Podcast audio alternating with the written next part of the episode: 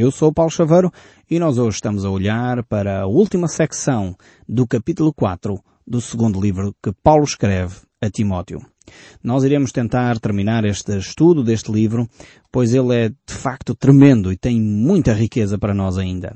Eu gostaria, como prometi no último programa, voltar ao verso 6 a 8, pois eles são uh, basilares na compreensão do fecho desta carta. Diz então assim, a segunda carta de Timóteo, o capítulo 4, verso 6 a 8. Quanto a mim, estou sendo oferecido por libação, e o tempo da minha partida é chegado. Combati o bom combate, completei a carreira, guardei a fé. Já agora a coroa da justiça me está guardada, a qual o Senhor, reto juiz, me dará naquele dia, não somente a mim, mas também a todos quantos amam a sua vinda. Aqui temos de facto umas palavras extremamente bonitas da parte do apóstolo Paulo. Ele sabia que a sua vida tinha cumprido o propósito de Deus. E por isso mesmo ele começa esta reflexão dizendo que a sua vida está a ser entregue como libação. Oferecida como libação. O que é que é isto? É, é, esta oferta era muito interessante. Ele recorre, no fundo, aos seus conhecimentos ainda da religião judaica, o apóstolo Paulo foi extremamente bem preparado na religião judaica e ele pega nestes conceitos de uma oferta de libação para dizer que a sua vida está a ser entregue dessa forma. Uma oferta de libação era oferecida, no fundo, um líquido ou uma água que era derramada sobre o altar do holocausto. Você já pode imaginar o que é que acontece a uma água quando é colocada em cima uh, de pedras que estão extremamente aquecidas ou uma fogueira o que faz é com que aquela água se evapore rapidamente. Então aqui o apóstolo Paulo olha para esta situação dizendo então que a sua vida foi derramada dessa forma. É um vapor que aparece e logo se desvanece, como diz Salomão. E realmente a nossa vida é assim. Ela pode ser eh, vivida de uma forma intensa, mas ao mesmo tempo ela é simplesmente uma oferta a Deus. E se cada um de nós vivesse a sua vida dessa forma, percebesse que a sua vida tem um valor relativamente efêmero, por um lado.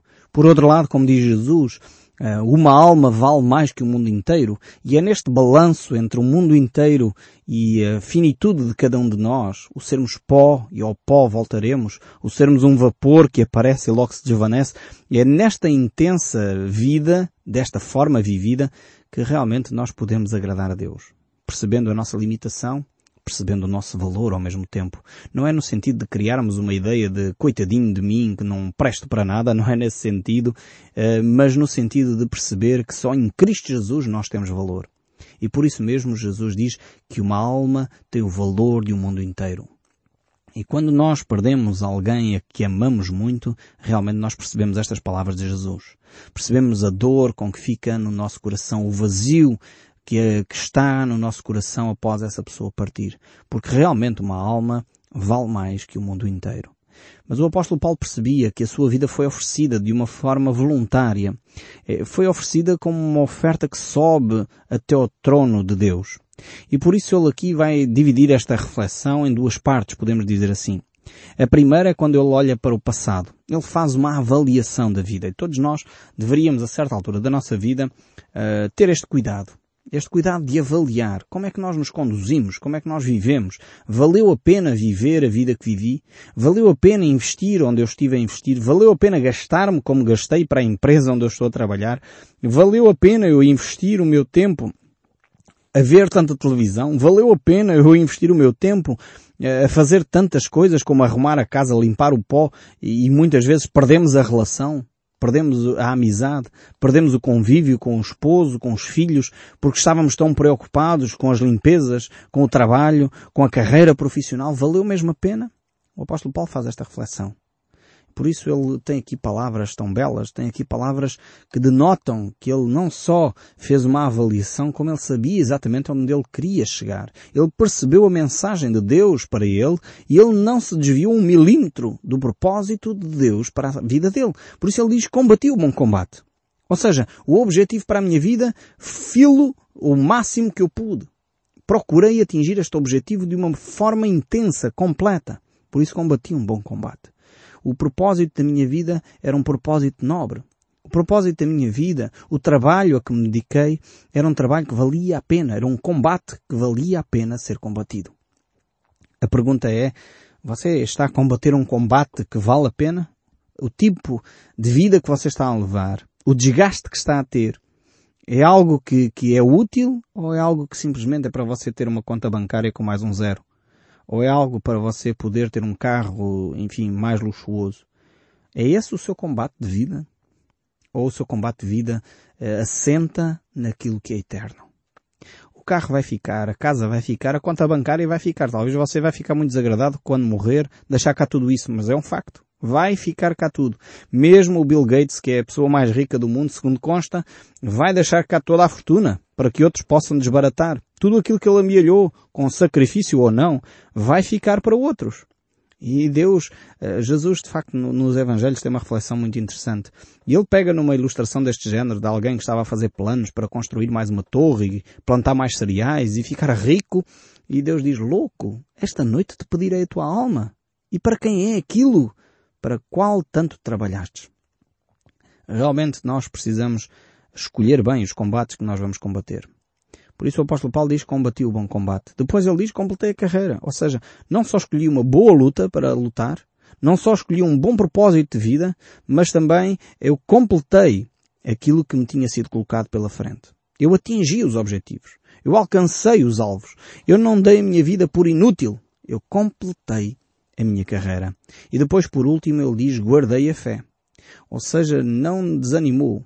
As batalhas que ele enfrentou, ele conseguiu uh, manter a sua fé alicerçada. Quantos e quantos na caminhada da vida desanimam, desencorajam abandonam a fé? Porque de facto a caminhada cristã em muitas alturas é uma caminhada difícil. É uma caminhada que mexe em coisas que nós não gostaríamos de mexer.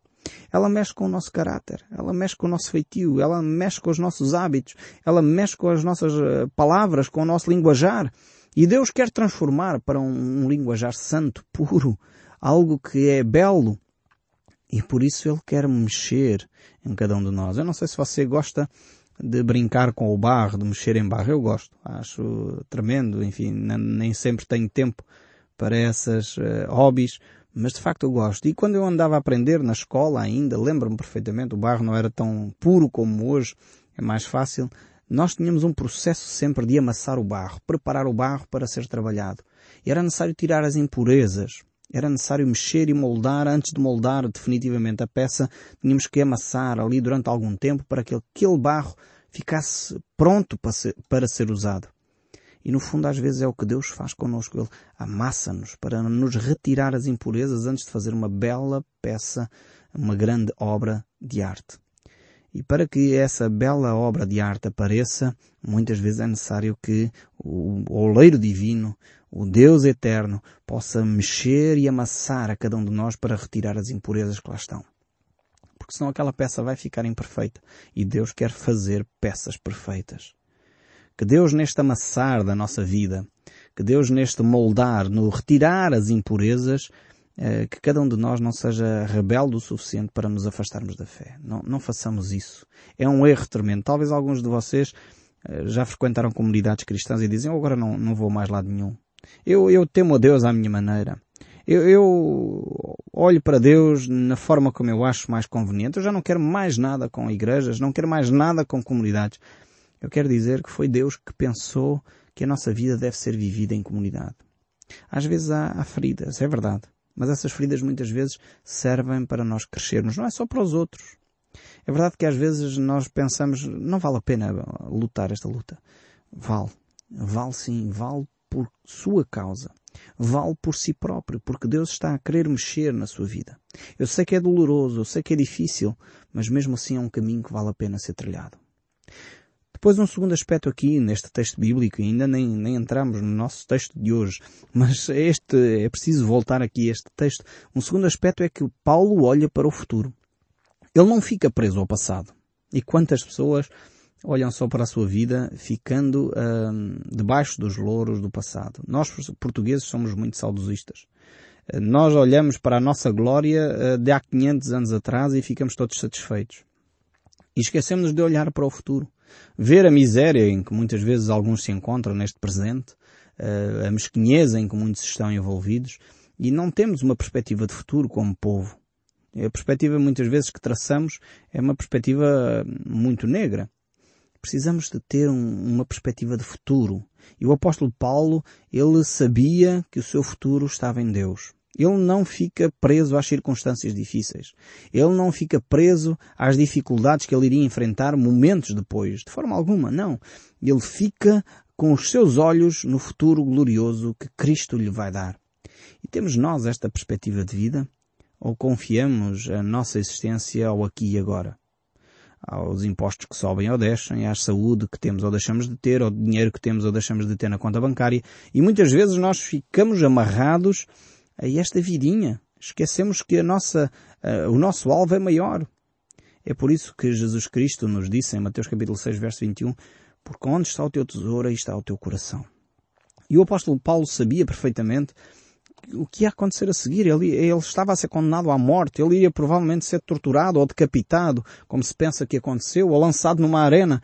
Mas ele não coloca os seus olhos aí. Ele diz que o seu futuro era um futuro glorioso. Ele já ofereceu o seu corpo como libação, como sacrifício. Por isso, a sua hora tinha chegado. Não havia problema com isso. Ele estava disposto a sofrer por amor a Cristo. E realmente é necessário uh, verificar a nossa vida, avaliar o passado, mas projetar o futuro. E perceber que a nossa vida não é uh, ligada com o imediatismo do aqui e agora. Nós precisamos de facto colocar os nossos olhos naquilo que está lá mais para a frente. E como bons soldados de Cristo, combater esta batalha que se trava nos lugares celestiais, uma batalha cósmica que está a acontecer em termos espirituais, não é uma batalha hum, aqui humana de pessoas contra pessoas de forma alguma, é uma batalha que se trava nos lugares celestiais, uma batalha espiritual. E é de facto a vida muitas vezes é uma vida difícil. E depois termos esta perspectiva também de uma carreira que se chega a alcançar definitivamente completa como diz Paulo aos Filipenses no capítulo 3, no verso 14, prossigo para o alvo, para o prémio da soberana vocação de Deus em Cristo Jesus. E realmente é necessário nós termos esta perspectiva de um alvo a alcançar e próprio Paulo, eh, acredito que foi ele que escreveu o livro de Hebreus, ainda que eu sei que aqui há uma certa polémica sobre o autor de Hebreus, mas vamos ficar com a ideia de que Paulo escreveu o livro aos Hebreus. No capítulo 12, verso 2, ele diz, olhando firmemente para o autor e consumador da fé, Jesus, o qual, em troca da alegria que lhe estava proposta, suportou a cruz, não fazendo caso da ignomínia, e está sentado à destra do trono de Deus. Quantos de nós uh, trocam a alegria momentânea, fútil, por aquilo que é algo maior no futuro? Jesus Cristo não fez essa troca. Ele não trocou a alegria momentânea que lhe estava proposta, mas antes, pelo contrário, ele suportou o sofrimento, suportou a cruz. Ele obedeceu a Deus Pai e foi até à cruz para que cada um de nós pudéssemos ter vida eterna.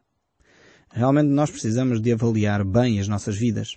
Precisamos de perceber onde é que vamos investir o nosso tempo. Se numa alegria momentânea e fútil, ou se colocamos os nossos olhos naquilo que é mais duradouro e eterno. E nós temos que fazer as nossas opções. Por isso o apóstolo Paulo diz, já agora a coroa da justiça me está guardada. Ou seja, ele fez as boas opções. Ele tomou as boas decisões e por isso mesmo ele tinha uma coroa guardada. E, essa coroa é uh, dada a todos aqueles que amam a vinda de Cristo. Que coisa tremenda. Realmente não é uma coroa corruptível, como dizia o apóstolo Paulo em Coríntios capítulo 9. Todo atleta em tudo se domina. Aqueles para alcançar uma coroa corruptível, nós porém uma incorruptível. E o apóstolo Paulo tem muito esta ideia das coroas. Ele, uh, em vários textos, em Filipenses, em, em Coríntios, aqui também em Timóteo, ele fala acerca das várias coroas que Deus uh, nos vai galardoar.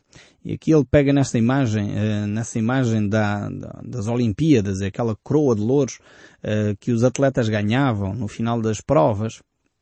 Eu creio que o apóstolo Paulo pega nesta ideia para dizer que os cristãos também têm uma recompensa.